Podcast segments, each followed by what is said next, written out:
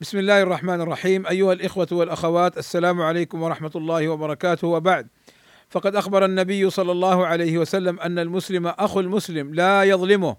فعن عبد الله بن عمرو رضي الله عنهما أن رسول الله صلى الله عليه وسلم قال: المسلم أخو المسلم لا يظلمه ولا يسلمه. قال الحافظ ابن حجر رحمه الله تعالى قوله لا يظلمه خبر بمعنى الأمر فإن ظلم المسلم للمسلم حرام. وقوله ولا يسلمه يقال أسلم فلان فلانا إذا ألقاه إلى الهلكة ولم يحميه من عدوه وهو عام في كل من أسلم لغيره لكن غلب في الإلقاء إلى الهلكة.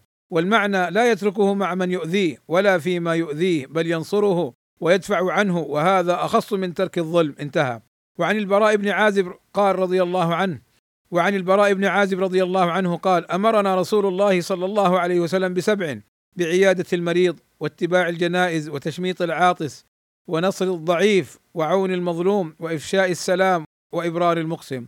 قال الحافظ شرط الناصر أن يكون عالما بكون الفعل ظلما. قال رسول الله صلى الله عليه وسلم من نصر أخاه بالغيب وهو يستطيع نصرته نصره الله عز وجل في الدنيا والآخرة. وأمر صلى الله عليه وسلم بنصرة المسلم ظالما كان أو مظلوما. وقد تعجب الصحابة رضي الله عنهم من نصرة الظالم فبين لهم النبي صلى الله عليه وسلم كيفية نصرة الظالم.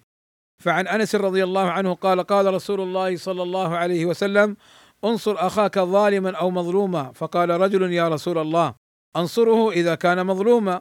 أفرأيت إذا كان ظالما؟ كيف أنصره؟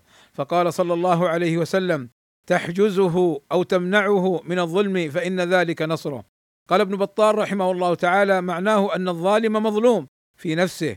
فيدخل فيه ردع المرء عن ظلمه لنفسه حسا ومعنى. انتهى. والسلام عليكم ورحمة الله وبركاته.